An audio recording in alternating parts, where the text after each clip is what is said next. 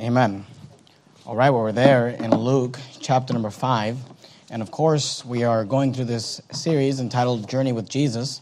And that's really what we are doing. We are on a journey with the Lord Jesus Christ as we travel through the gospel according to Luke.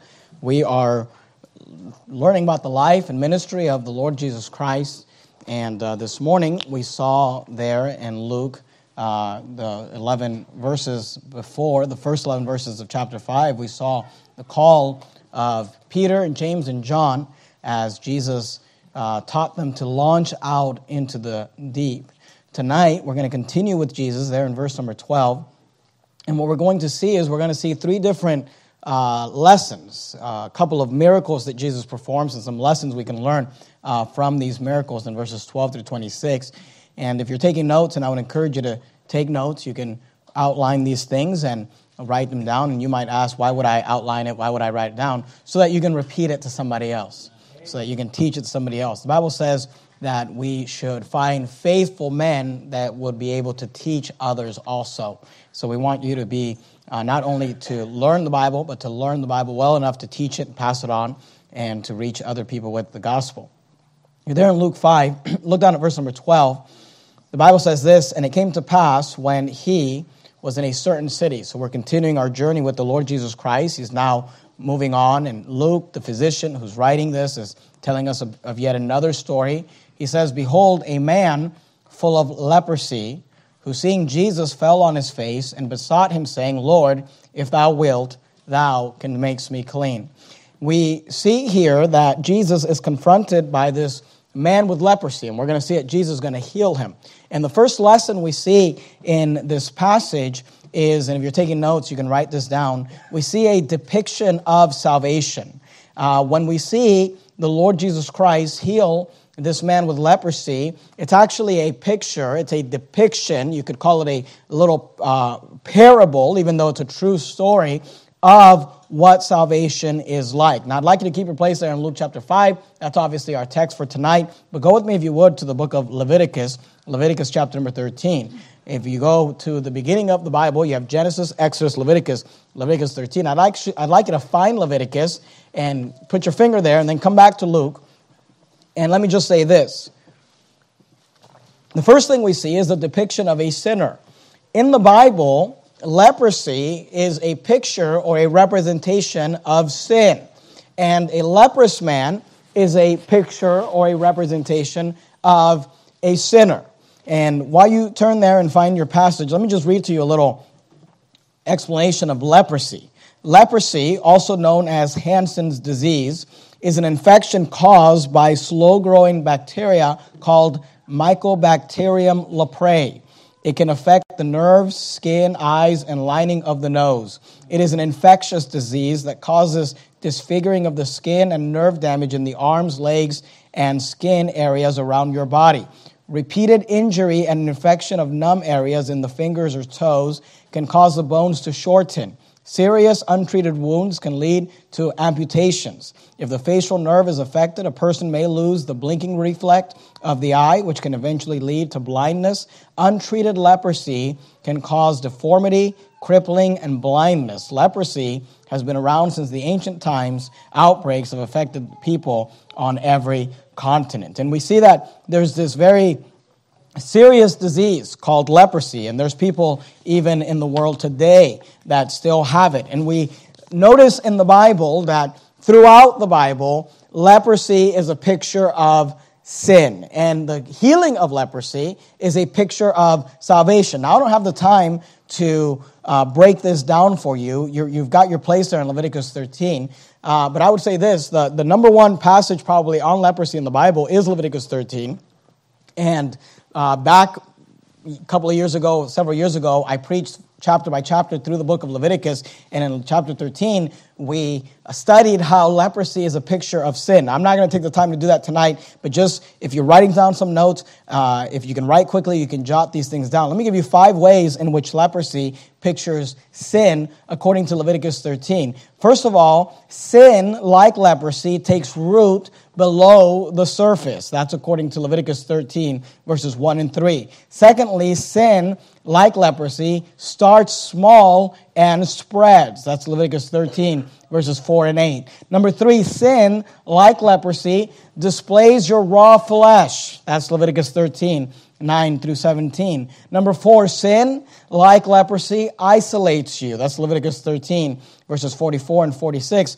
And lastly, sin, like leprosy, needs to be uh, dealt with in fire. That's Leviticus 13, 52 and 55. And you can study that out on your own at a different time. But the point is this that leprosy is a picture of sin, and a leprous man is a picture of a sinner. And what we're seeing here is the depiction of salvation. And that begins, of course, with uh, the sinner. But keep your place there in Leviticus 13. We're going to come back to it and go back to Luke chapter 5 if you haven't done that already.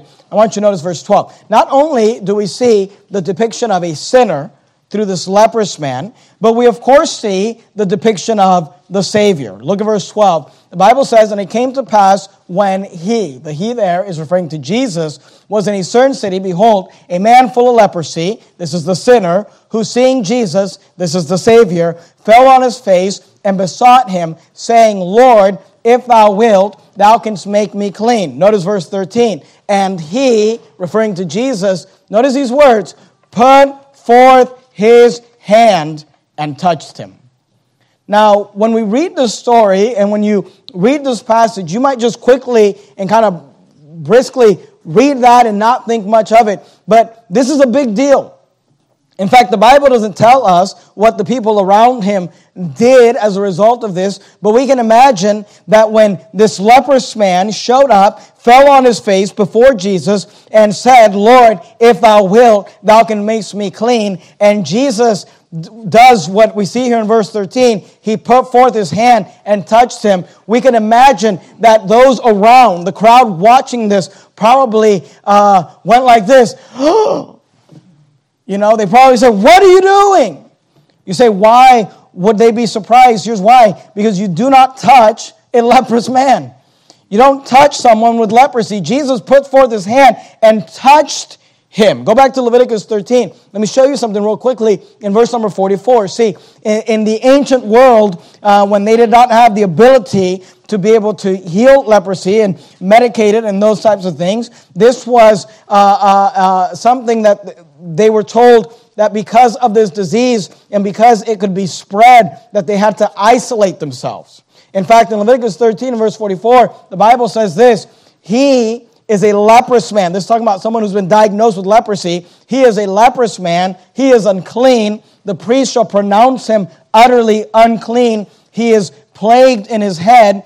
And the leper, notice verse 45, in whom the plague is, his clothes shall be rent and his head bare, and he shall put a covering upon his upper lip, lip, notice, and shall cry, unclean, unclean. See, when you were told and when you were diagnosed with leprosy, you were to spend the rest of your life separated. And in fact, when people came near you or when you came near people, if you happened to be sitting by the road and people were walking towards you, you were obligated to cry. The word cry means to yell and say, unclean, unclean. And what you're proclaiming is the fact that you're unclean, that you've got leprosy, and that people should keep their distance, that they should walk around you, that they should, you know, uh, this was before COVID. Leprosy was something to actually be uh, afraid about, you know, and uh, they were supposed to keep six feet away and not touch you, not come in contact. But here we see that Jesus does the exact opposite. He not only doesn't stay away from this man, the Bible says he put forth his hand and touched him.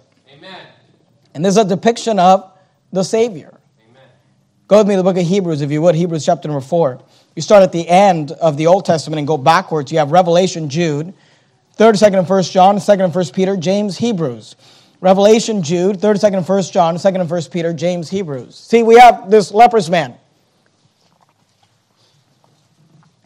What does leprosy represent? Represents sin. We have the sinner. Then we have Jesus, the Savior. And what does he do? He touches him. He touches this man. He comes in contact with this leprous man, and the picture that is being put here is that, uh, like this leprous man, you and I also had a sin sickness. Uh, we had a disease called sin. The wages of sin is death. And Jesus, the Bible says, reached out and touched you.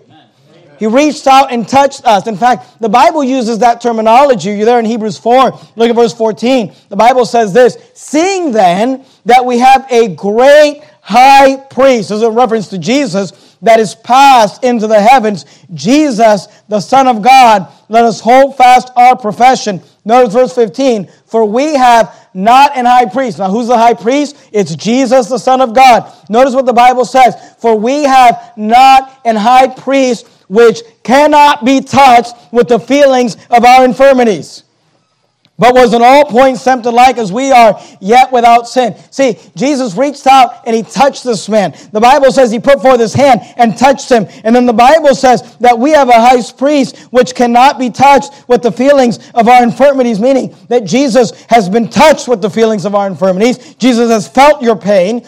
Jesus has felt your sickness. Jesus felt what you're going through. And look, don't just read through this. Oftentimes, I tell people as they study the Bible, keep your place in Hebrews, go back to Luke. You want to put yourself in the story. You want to put yourself in the place of these characters. Think about the fact that you have this leprous man who has been isolated from the world. He hasn't been allowed to be around his family. He hasn't been around to be uh, allowed to be around his friends. He doesn't hasn't been allowed to be around people. In fact, anytime people come near him or come around him, he is obligated to yell, "Unclean, unclean," that they might go around him, that they might avoid him. This leprous man, we don't know how long he's had leprosy. Maybe it's been a few years, maybe it's been a few decades. But here's what we do know: since he's been diagnosed with leprosy, no one's ever touched him. No one's ever hugged him. No one's ever held his hand. No one's ever put their arm around him. No one's ever given him any sort of human touch. You know that as human beings we require touch?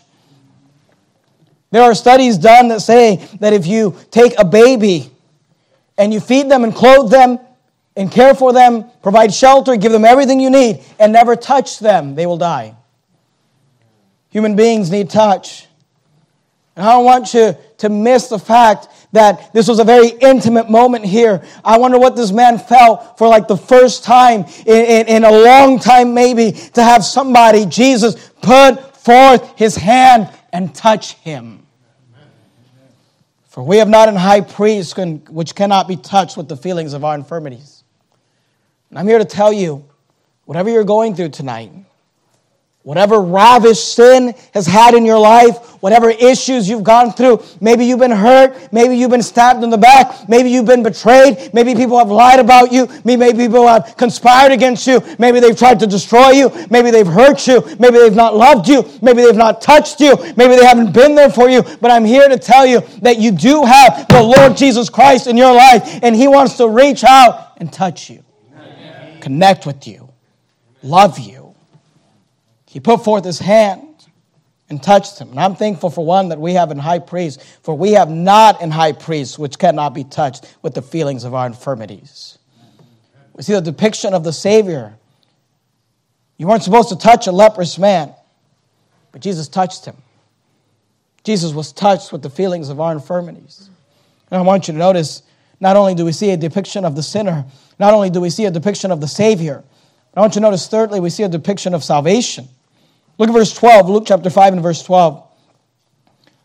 It says, And it came to pass when he, referring to Jesus, was in a certain city, behold, a man full of leprosy, that's the sinner, who seeing Jesus, that's the Savior, fell on his face and, notice these words, besought him. The word besought or to beseech means to ask urgently, to make a request to ask for something. He besought him, saying, Lord, if thou wilt, thou canst make me clean. You know that the Bible says that whosoever shall call upon the name of the Lord shall be saved? No, the Bible says that if thou shalt confess with thy mouth the Lord Jesus and shalt believe in thine heart that God hath raised from the dead, thou shalt be saved. You know, the Bible says that anybody who in faith opens their mouth and confesses and calls upon Jesus, anyone who comes to Jesus and says, If thou wilt, thou canst make me clean, they can be saved. And here we see the sinner calling upon the Savior. see a picture of salvation. Whosoever will may come. For whosoever shall call upon the name of the Lord shall be saved. I want you to notice his response. Luke chapter 5, look at verse 13. And he put forth his hand and touched him, saying, Remember, he, he asked. And by the way, he asked in the proper way, the proper way that we should ask whenever we pray. Whenever we pray to God, we should not make demand saying, Lord, you've got to do this. We should pray in faith, believing that he can. And we should ask in this way, If thou wilt, thou can make me clean. If you want to, you can do this, God. If you want to, you can answer this prayer. If you want to. This is a picture of salvation. Notice the response from Jesus. He says, I will be thou clean. Go to 2 Peter chapter 3. Look at verse 9. If you kept your place in Hebrews, right after Hebrews, you have James, 1st and 2nd Peter. I ask you to keep your place there in Hebrews. Hebrews, James, 1 Peter, 2 Peter, 2 Peter chapter 3, verse 9. He says, If thou wilt, thou can make me clean. This is a picture of salvation. If you want to, you can save me. And the response is this I will. I want to. Be thou clean. 2 Peter 3, verse 9. The Bible says this The Lord is not slack concerning his promise, as some men count slackness, but is long suffering to usward. Don't miss this. Not willing that any should perish, but that all should come to repentance. I'm here to tell you something. Calvinism is a lie. That's right. This idea that God, there's some people that God doesn't want to save, or some people that God has created to be damned, and some people that didn't have the opportunity for salvation. We understand that sometimes you can cross a line with God and you can become a reprobate. We get that. But let me tell you something. From the moment that somebody is born, everyone has the opportunity to be saved. He is not willing that any should perish, but that all should come to repentance. If the question is, Wilt thou save me? The answer is, I will. I will, he says, be thou clean. Amen. Not willing that any should perish, but that all should come to repentance. Amen. Go back to Luke chapter 5. Let me give you the last depiction here of salvation. We see the sinner, we see the Savior, we see the salvation. Notice there in Luke 5 and verse 13, the Bible says he put forth his hand and touched him, saying, I will be thou clean. Notice these words, and immediately and immediately the leprosy departed from him. You know how salvation is not a process? You know how salvation is not something we're working on and working through? Go to John chapter 5. If you're there, you're there in Luke chapter 5. Go to John chapter 5. Look at verse 24. Here's salvation. The Bible says, Verily, verily, I say unto you, John 5 24, He that heareth my word and believeth on him that sent me hath everlasting life, and shall not come into condemnation, but here's salvation, notice, but is passed from death unto life. You know, salvation is being passed from death unto life. The Bible says it's being born again. It happens in a moment. It happens immediately. When you believe and confess with your mouth, the Bible says you're saved, your sins are forgiven, you're given eternal life. It's not a process. It's not, sometimes we knock doors, we invite people to church, we, and, and we uh, ask them, Do you know for sure if you died today, are you on your way to heaven? And people say, Well, I'm working on it. Well, that's not salvation. Salvation is immediately. Salvation is straightway. Salvation is, hey, when you believe, you're passed from death unto life. It's not, yeah, well, I'm working on being passed from death unto life. No, you're born again. It happens in a moment. Amen.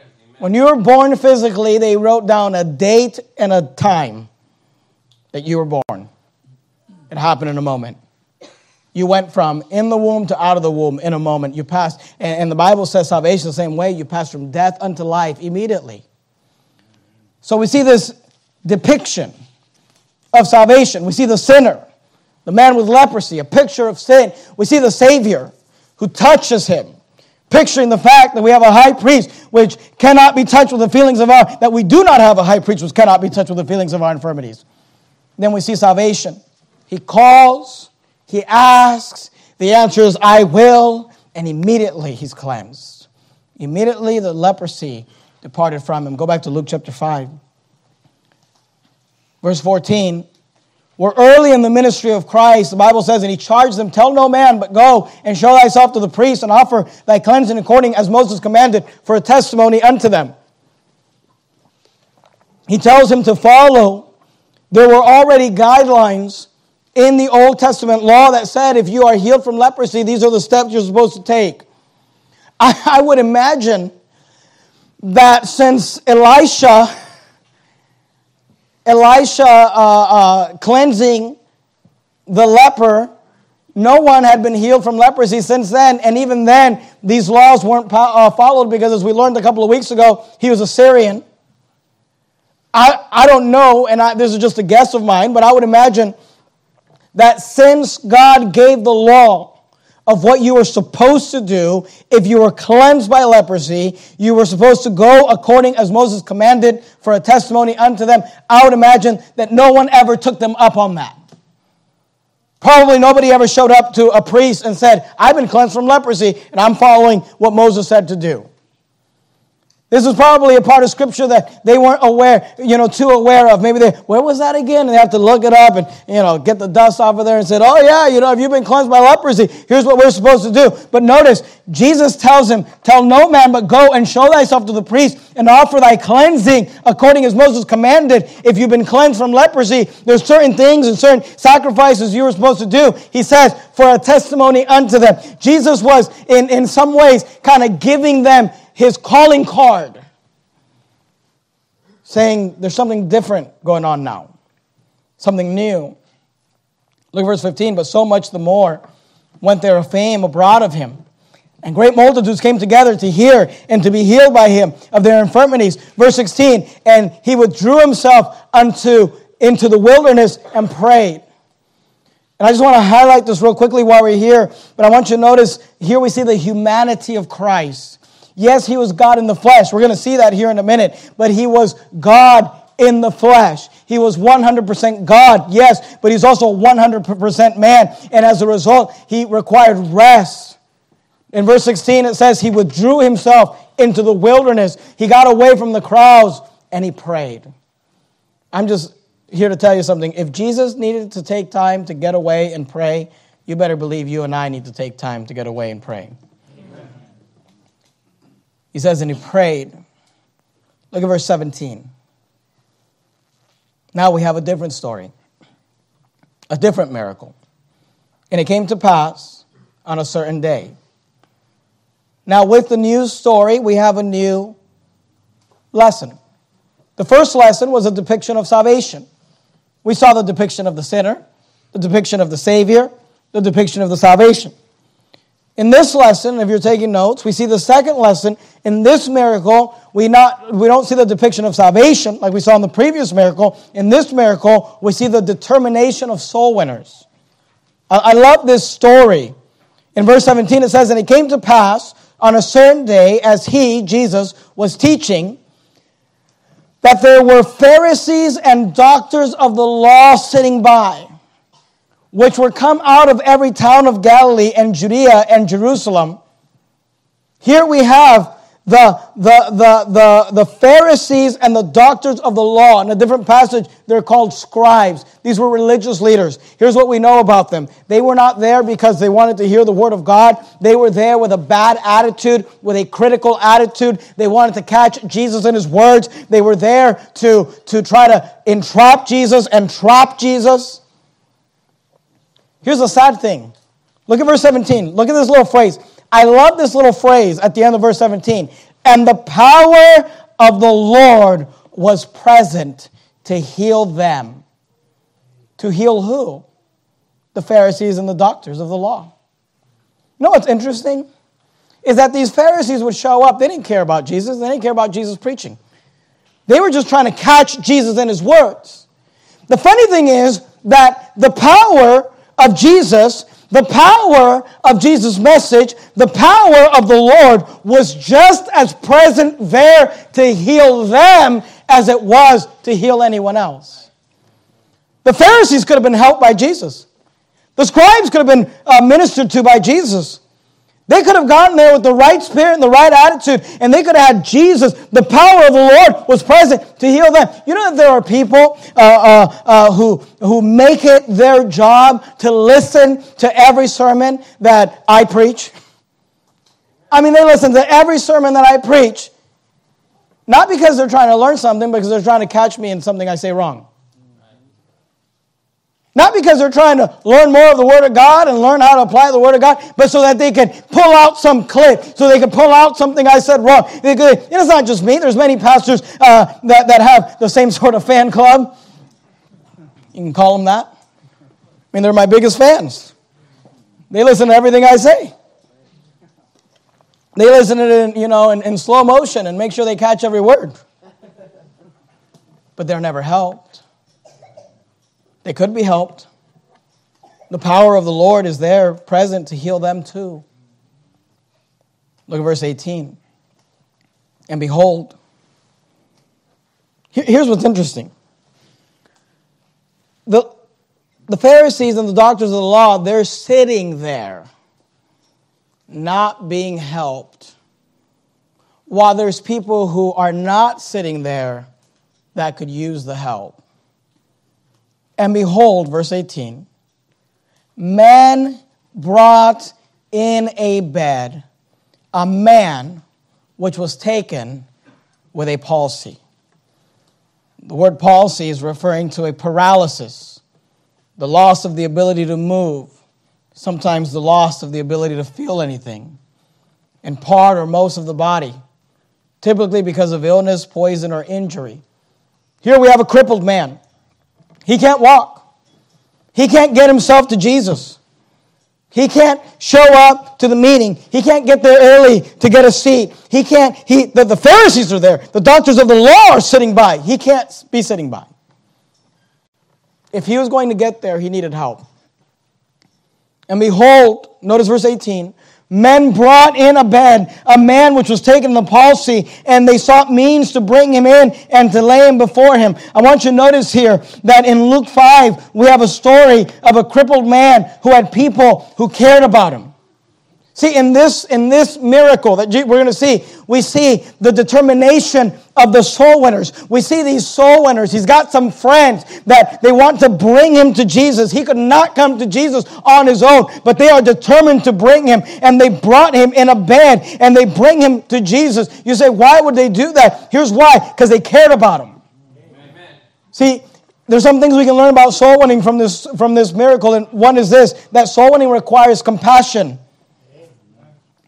Soul winning requires somebody to care. I think uh, Brother Oliver really preach, uh, recently preached that in one of the Saturday soul winning challenges the fact that we must have compassion to be soul winners. Why? Because compassion means you care about people. And here we had these men. They weren't crippled, they didn't require healing, they didn't need help. They could have showed up to the meeting on their own, they could have walked there, but there was a man they cared about that needed their help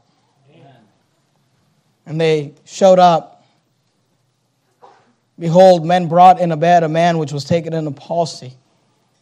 What's interesting to me is that in Luke 5, we have a story about a crippled man who had people who cared about him. We just looked at a verse in John chapter 5. Remember John 5 24? We're passed from death unto life. Here's what's interesting. In Luke 5, we have a crippled man. He needs help and people care about him. In John 5, go back to John 5 if you would, we have another story of another crippled man that nobody cared about. John 5 and verse 5. The Bible says this, and a certain man was there which had an infirmity 30 and 8 years. And when Jesus saw him lie and knew that he had been now a long time in that case, he saith unto him, Wilt thou be made whole? Do you want to be whole? Do you want to be healed? Here we have a crippled man. He's been a long time in this case, 38 years. He can't walk. Verse 7 The impotent man answered him.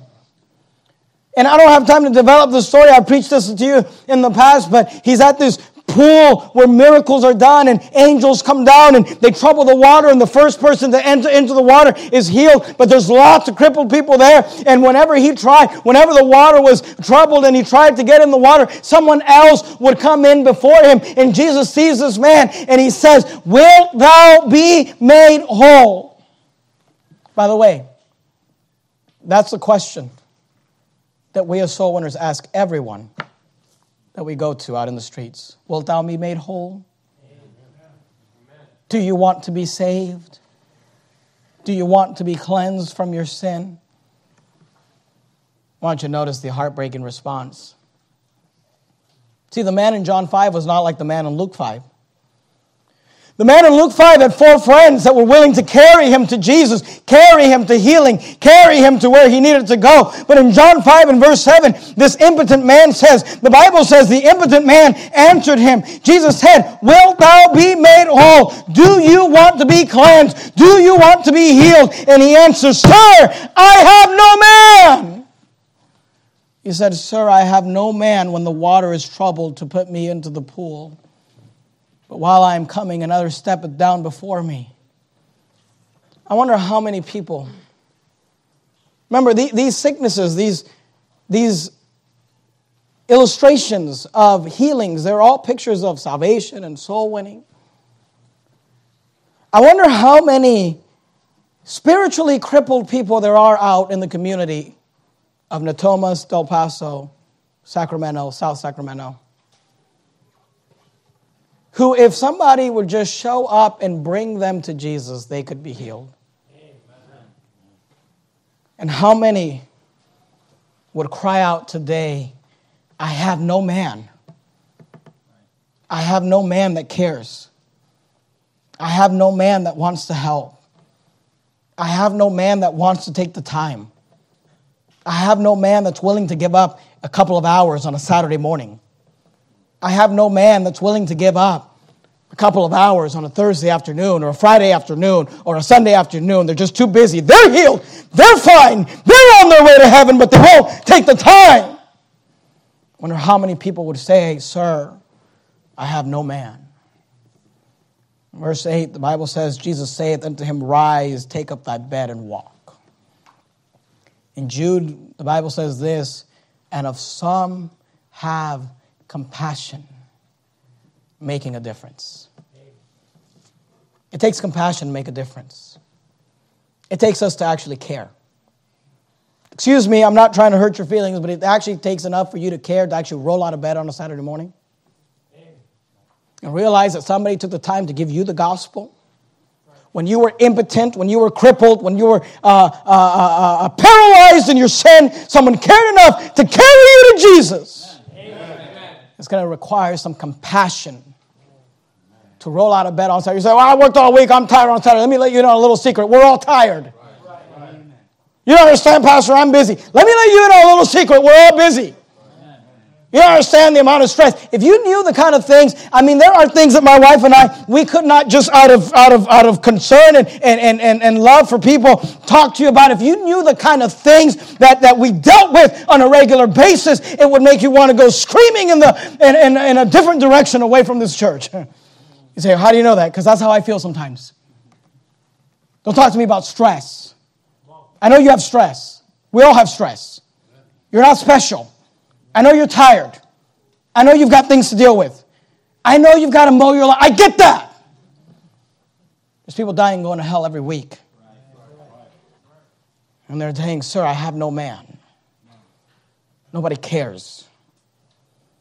But this man, in Luke chapter 5 was not like the man in John chapter 5. Go back to Luke chapter 5. Notice not only does soul winning require compassion, but I want you to notice that soul winning requires ingenuity. Luke 5 and verse 18, the Bible says this, and behold, men brought him in a bed which was taken with a palsy. And I love these words. They sought means to bring him in and to lay him before him. They sought means. They looked for ways to bring in their friend and to lay their friend before Jesus. You know that if we're going to reach people with the gospel, we're going to have to seek means to do so. I've said this to you before a growing church is always in transition. We need to avoid this, we, this attitude that says, well, we've never done it that way before. Well, as we grow and learn, we might have to, as time progresses, we may need to do things differently. I'm not talking about uh, doctrine and I'm not talking about biblical patterns, but I'm just here to tell you that, you know, we, we soul winning and reaching people requires a little bit of ingenuity. I mean, we've, we've got some practices of ingenuity that we've had to come up with at Verity Baptist Church. Obviously, we have our weekly soul winning, door to door soul winning uh, times. The Bible teaches that to go out in groups of two and two and house to house, knocking doors, preaching the gospel. We're never going to stop doing that. But as, as we've grown and as we've as time has gone on, we've had to change things. You know, as we look at that map of Sacramento, and we realize that we're in the northern part of, Cal, uh, of Sacramento, and, and that part of Sacramento that surrounds us, on, on staff, we call it the Big Five. The Big Five zip codes that uh, circulate our church 95833, 34, 35, 15, 38. Those, those doors have been knocked every year by our church. Praise God for it. But as we've realized that, you know, the South Sac zip codes are a little harder to get because they're further away. We've had to have some ingenuity. We've had to develop some South Sac soul winning blitz. We've had to, you know, uh, tempt you with a free lunch. Get you down there. Knock those doors. Have some extra emphasis. Say, why do you put your sermons on YouTube? Because of some ingenuity to reach more people with the Word of God? Why do you put your sermons on BitChute? Because they keep kicking us off of YouTube.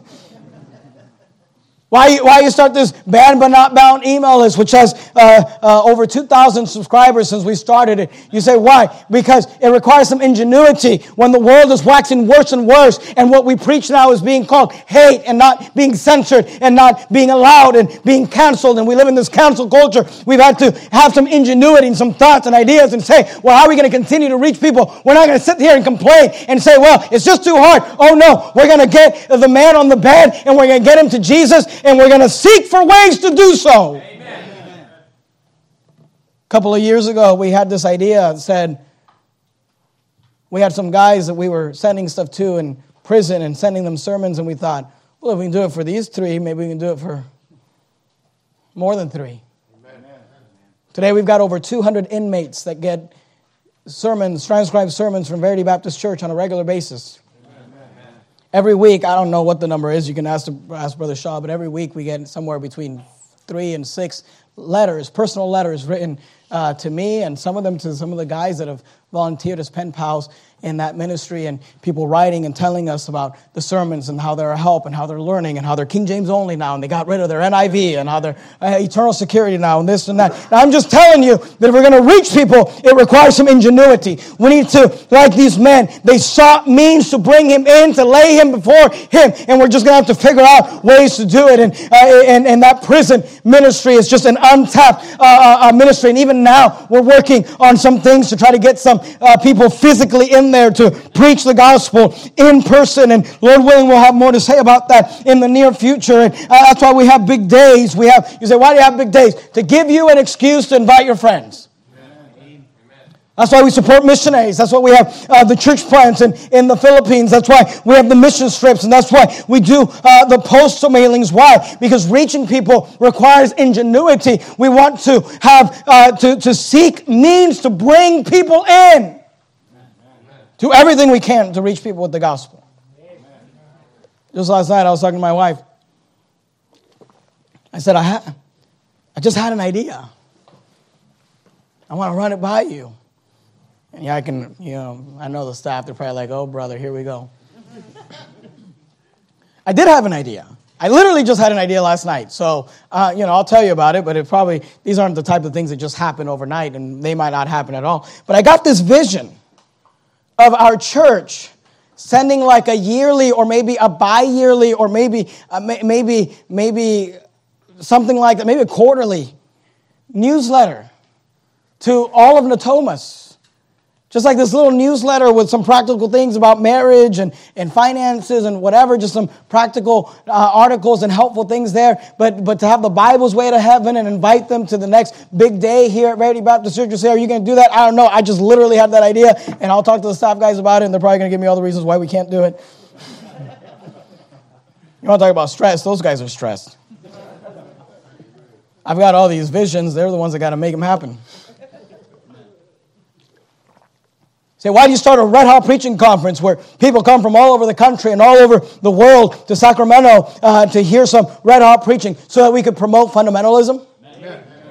So that hard preaching doesn't die. Here's what I'm telling you. We just have to, uh, uh, reaching people requires ingenuity. It requires people that say, we're going to do whatever we need to do to get the word of God out there. Amen. And if they'll let us do it on YouTube, we'll do it on YouTube. But if they kick us off of YouTube, we'll do it somewhere else and we'll knock doors and we'll send letters and we'll do everything we can to get the word out. So you see that soul winning requires compassion and soul winning requires ingenuity. But I want you to notice, thirdly, there in Luke 5, look at verse 19. Soul winning requires sacrifice. Notice verse 19. In verse 18 it says, And they sought means to bring him in and to lay him before him. Verse 19. And when they could not find by what way they might bring him in, because of the multitude. See, Jesus is teaching in a house. And the house is packed out. There's people everywhere. They're bringing this man on a bed, on a cot to Jesus, and they can't come in. There's too many people. The multitude is pressing upon him. Did they give up? No. Notice, one of them said, I have an idea they went upon the housetop and let him down through the tiling with his couch in the midst before Jesus. I love this story. They go up on the top and they begin to destroy the roof, cut a hole in the roof, and they, they, they lay, they, they, they uh, put him down, they bring him down, they let him down through the ceiling, right to where Jesus. I mean, could you imagine that? Imagine if just all of a sudden, right now, as I'm preaching, you know, the, the, the roof starts opening up and a man just comes down. now, look, we're a family integrated church, and I think I do a pretty good job at preaching. Maybe I'm wrong. I feel like I do a pretty good job at preaching while there's all sorts of distractions going on. I mean, some of you get up to use the restroom so many times, I'm thinking to myself, you might want to, you know, get a doctor's appointment or something, check that out. and I mean, I mean, I've preached, I, I've literally preached. Well, I remember one time at the prophecy conference, I got up to, to preach, and there was literally like a, a mariachi band just on the other side of the wall, just blasting away. And I got up to preach. I preached my sermon. People after were like, "How in the world were you able to preach that sermon with that?" And you know, by the God's grace, He's allowed me to be able to just kind of, you know, not be distracted by stuff and not be distracted by people. But let me tell you something: if somebody opens up the roof and brings a man in palsy in a bed right in front of you, you're kind of gonna have to stop the service and, and just deal with it. But I'm here to tell you that soul winning requires sacrifice because that house had to get broken up. I mean, imagine if that was your house. You're like, wait, wait a minute. Who's going to pay for the roof? I mean, somebody had to, they broke it up, they destroyed it. You say, why? To bring someone to Jesus. Requires sacrifice. Some, some of you are going to have to break some things up in your schedule. Amen. You say, why? Because soul winning requires sacrifice. I want you to notice, fourthly, soul winning requires faith. Look at verse 20, Luke 5 and verse 20. And when he, that's Jesus, I, I love this. When he saw their faith. You see the word there, there, there? It's not referring to the man with palsy's faith, it's referring to the soul winner's faith. The four that brought him in, when he saw their faith, he said unto him, Man, thy sins are forgiven thee. I love this story because we see the determination of soul winners. They say, whatever it takes, whatever it takes, we're going to take, get this man to Jesus. And look, that's what we need at Verity Baptist Church. We need some soul winners that'll say, whatever it takes. Amen. We're going to bring people that could not otherwise on their own come to Jesus. We're going to bring them to Jesus. We're going to bring them the gospel. We're going to make sure that every sin sick, every sin crippled man and woman in this city is a Luke 5 crippled that has people all over them trying to help them, and that no one in the city is a John 5 crippled that says, Sir, I have no man. we see the determination of soul winners. We see the depiction of salvation. Let me give you the last lesson tonight. We see in this passage. We see the deity of the Savior. Notice there in verse 20. And when he, talking about Jesus, saw their faith, he said unto him, Man, thy sins be forgiven thee. Now, I don't know about you, but I'm thinking that the four guys that cut up the hole in the roof and brought this man down, those were not the words that they were hoping to hear.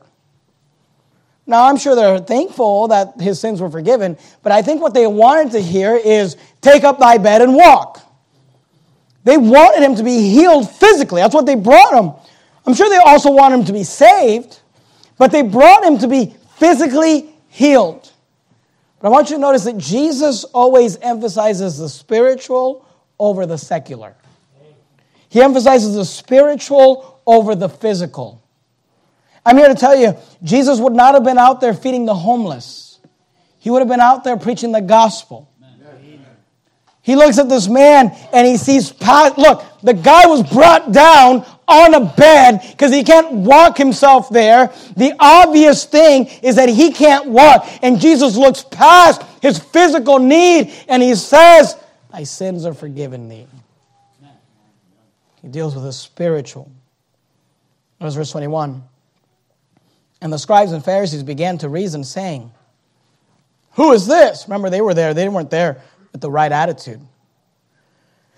They said, Who is this? referring to Jesus, which speaketh blasphemies. And then they, they said this Who can forgive sins but God alone?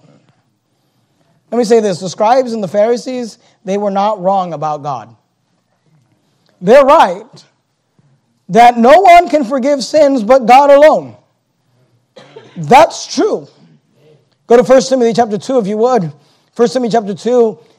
If you can find the T books in the New Testament, they're all clustered together. 1st, 2nd Thessalonians, 1st, 2nd Timothy, Titus, 1 Timothy chapter 2. Do me a favor, when you get there, put a ribbon or a bookmark there because we're going to leave it and we're going to come back to it. 1 Timothy chapter 2 and verse 5. They, they, they said, they, they said, the scribes and Pharisees, they began to reason saying, who is this which speaketh blasphemies? Who can forgive sins but God alone? And, and I, I just want to make this clear that the scribes and Pharisees, they weren't wrong about God. It's true that only God can forgive sins. And let me just make this point. There is no mere man that can forgive sins. There is no priest, there is no pastor, there is no church that can forgive sin. I know some of you were taught that you can go into some little booth somewhere and talk to some guy uh, through a mesh, uh, a window, and tell him your sins, and he'll tell you that your sins are forgiven, but that's a lie. Only God can forgive sins. No man can forgive sins but God alone. 1 Timothy 2 and verse 5 says, For there is one God and one mediator between God and man, the man Christ Jesus. I don't need to go to a priest. I don't need to go to Mary.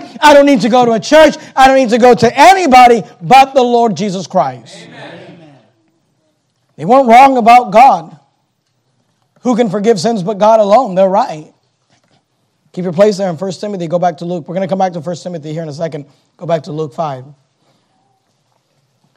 We see this third lesson on the deity of the Savior. This man comes down, and Jesus says, Man, thy sins be forgiven thee. And they said, Who is this that speaketh blasphemies? By the way, they didn't say it out loud, they said it in their mind, in their heart. Who is this which speaketh blasphemies? Who can forgive sins but God alone? And I'll just say this the scribes and Pharisees, they're not wrong about God. But let me say this they are wrong about Jesus. Because Jesus was not speaking blasphemies. They said, it is blasphemous if a man says that he can forgive sins when he is not God. And they're right about that statement. But what they're wrong about is the fact that they don't understand that Jesus is God. Luke 5 22. But Jesus perceived their thoughts. Because remember, they made the statement not out loud, they made the statement in their thoughts. And Jesus perceived their thoughts. He heard their thoughts. He knew what they were thinking. By the way, the fact that Jesus can hear their thoughts, that's enough to show that He is God. Amen. But when Jesus perceived their thoughts, He answering said unto them, Imagine, imagine this.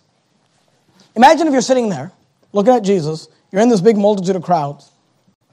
He just told this guy just came down from the ceiling. He told the man, Man, thy sins be forgiven thee. And in your head, you're thinking, Who is this? Not out loud, in your mind, in a multitude. Who is this that forgives sin? This is blasphemy. You're having this conversation in your head, and then Jesus looks at you and starts conversating with the conversation you had in your head. They're having these things in their mind. And Jesus looks at them and says, What reason ye in your hearts? Verse 23. He says, Whether it's easier to say, Thy sins be forgiven thee, or to say, Rise up and walk. He says, Let me ask you a question. What's easier? To save a man's eternal soul or to heal a man and cause him to walk? He says, What reason ye in your hearts? Whether it's easier to say, Thy sins be forgiven thee, or to say, Rise up and walk. Verse 24, but that ye may know that the Son of Man hath power upon earth to forgive sins, I say unto thee. At this point, Jesus just showing off. I mean, he's like, he, he says, Look, you think, you, what do you think it's easier? To save and forgive the sins of a man or to cause him to walk? He said, I've declared this man saved. I've declared his sins forgiven. But so, just so that you may know that the Son of Man hath power upon the earth to forgive sins, the Bible says, He said unto the sick of the palsy, I say unto thee, arise, take up thy couch, and go into thine house. Amen. Verse 25, and immediately he rose up before them took up that whereon he lay, and departed to his own house, glorifying God. Amen. See, the scribes and the Pharisees, go, go back to 1 Timothy if you would. We're almost done. The scribes and Pharisees, they weren't wrong about God, but they were wrong about Jesus. Because Jesus is God. 1 Timothy 3 and verse 16, the Bible says this, and without controversy, what does that mean? It means without dispute, without debate, without contention, without conflict, and without controversy. Great is the mystery of godliness. God was manifest in the flesh. That's Jesus justified in the Spirit, seen of angels, preached to the Gentiles, believe on the world, receive them to glory. Let me tell you something. The Bible teaches very clearly that Jesus is God. This passage proves that Jesus is God. Why did Jesus forgive sins when only God can forgive sins? Because Jesus is God. Amen. Go to 1 John 5 if you would. 1 John, you're there in 1 Timothy, 1 2 Timothy, Titus, Philemon, Hebrews, James, 1 2 Peter, 1 John, towards the end there. 1 2 Timothy, Titus, Philemon, Hebrews, James, 1 2 Peter, 1 John. I could preach all night on this, I'm not going to. But let me just make this point. Throughout the Bible, you had people who would fall down and worship before Christians. Cornelius fell down and worshiped before Peter. In the book of Revelation, John himself falls down and worships uh, a man, confused and thinking that they're deity. And they always, uh, Peter and, and, and, and, and the angel said to John, in both instances, they said, Get up, don't, don't worship me. I'm a man like you are. I'm one of the prophets like you are. Yet the Bible tells us that after the, after the resurrection, Lord Jesus Christ, Thomas fell down and worshiped before Jesus, and he said to Jesus, My Lord and my God. And Jesus didn't say, Get up, I'm a man like you are. He accepted that worship. Why? Because Jesus is God. Amen. 1 John 5 20, the Bible says, And we know that. I want you to notice this. And we know that the Son of God, that's the subject, the Son of God. Who is that? It's Jesus. And we know that the Son of God is come and hath given us. Who's given us? The Son of God has given us an understanding that we may know him, that we may know who. Well, it's referring to the Son of God. I'm going to prove that to you in a second. But you could make, ask the question, maybe he's made us know him. It could be referring to God the Father, or it could be referring to God the Son. Okay, notice it. And we know that the Son of God, that's Jesus, is come. Jesus has come and hath, Jesus hath, given us an understanding that we may know him. There's a question about who the him is. It could be a reference to the Father, or it could be a reference to himself, the Son of God, that we may know him that is true, and we are in him that is true. Notice, here's how we know that the him is referring to the Son of God, even in his Son Jesus Christ. You see that? The subject is Jesus. The Son of God is come. The Son of God hath given us understanding that we may know him, the Son of God. That is true. Remember, Jesus said, I am the way, the truth, and the life, and that we are in him. That is true. The Son of God. Who are we talking about? Even in his Son, Jesus Christ. I'm, make, I'm, I'm belaboring that because I want to make this point. It's about the Son of God, Jesus Christ. Look at the next statement. This is the true God and eternal life. Who is the true God? The Son of God, Jesus Christ. He's God. He's God in the flesh. That's why he forgives sin. That's why he accepts worship. Go back to Luke chapter 5. We see in this passage of Scripture three lessons. The first is a depiction of salvation. Remember, we saw the sinner, the leprous man. We saw the Savior who reached out and touched him. Aren't you thankful that God came down to this earth and touched us? He's touched the feelings of our infirmities. By his stripes, we are healed. We saw the depiction of salvation. He asked for salvation and immediately was saved. Then we saw in another miracle the determination of the soul winners. We saw four men that were determined to bring their buddy to Christ, and it, it, required compassion, and it required ingenuity, and it required sacrifice, and it required faith when Jesus saw their faith. And we, then we saw the deity of the Savior. Jesus forgave this man of his sins, and the Pharisees and the scribes, they said, Who is this who speaketh blasphemies? Who can forgive sins but God alone? And Uh, I'll say this the scribes and Pharisees, they were not wrong about God, but they were wrong about Jesus because Jesus does have power. He says that ye may know that the Son of Man hath power upon the earth to forgive sins. Why is that? Because he is God. Amen. We'll end here in verse 26. We'll pick it up in verse 27 next Sunday morning. Verse 26 And they were all amazed, and they glorified God and were filled with fear, saying, I want you to notice this phrase. I love this little phrase. In fact, this is the title of the sermon. This is what we're titling the sermon tonight. We have seen strange things today. I like that. These people, they saw this whole fiasco. They said, We have seen strange things today. In Mark chapter 2, you have to turn there. In Mark 2 and verse 12, we have the same story. And in that passage of scripture, they said this about the situation. They said, We never saw it on this fashion. They said, We have seen strange things today. Let me tell you something. If you and I get serious about soul winning, we get serious about compassion, sacrificing, going out there, having some ingenuity, and doing what we've got to do to bring people to Jesus we teach them about salvation. They call upon Jesus and he touches them and heals them.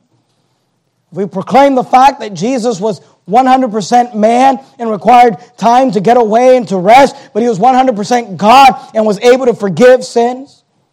If we bring people in to a place like this and we get them saved and we get them baptized and we teach them the Word of God and we teach them to grow in grace and knowledge of our Lord and Savior and we teach them what God wants them to do in their marriage and God wants them to do with their children and God wants them to do with their finances and God wants them to do with their health and they begin to grow and, and to, and to be disciples and followers of Jesus Christ. If we continue to reach people and disciple people and help people, you know what they will say about us? They will say, we have seen strange things today.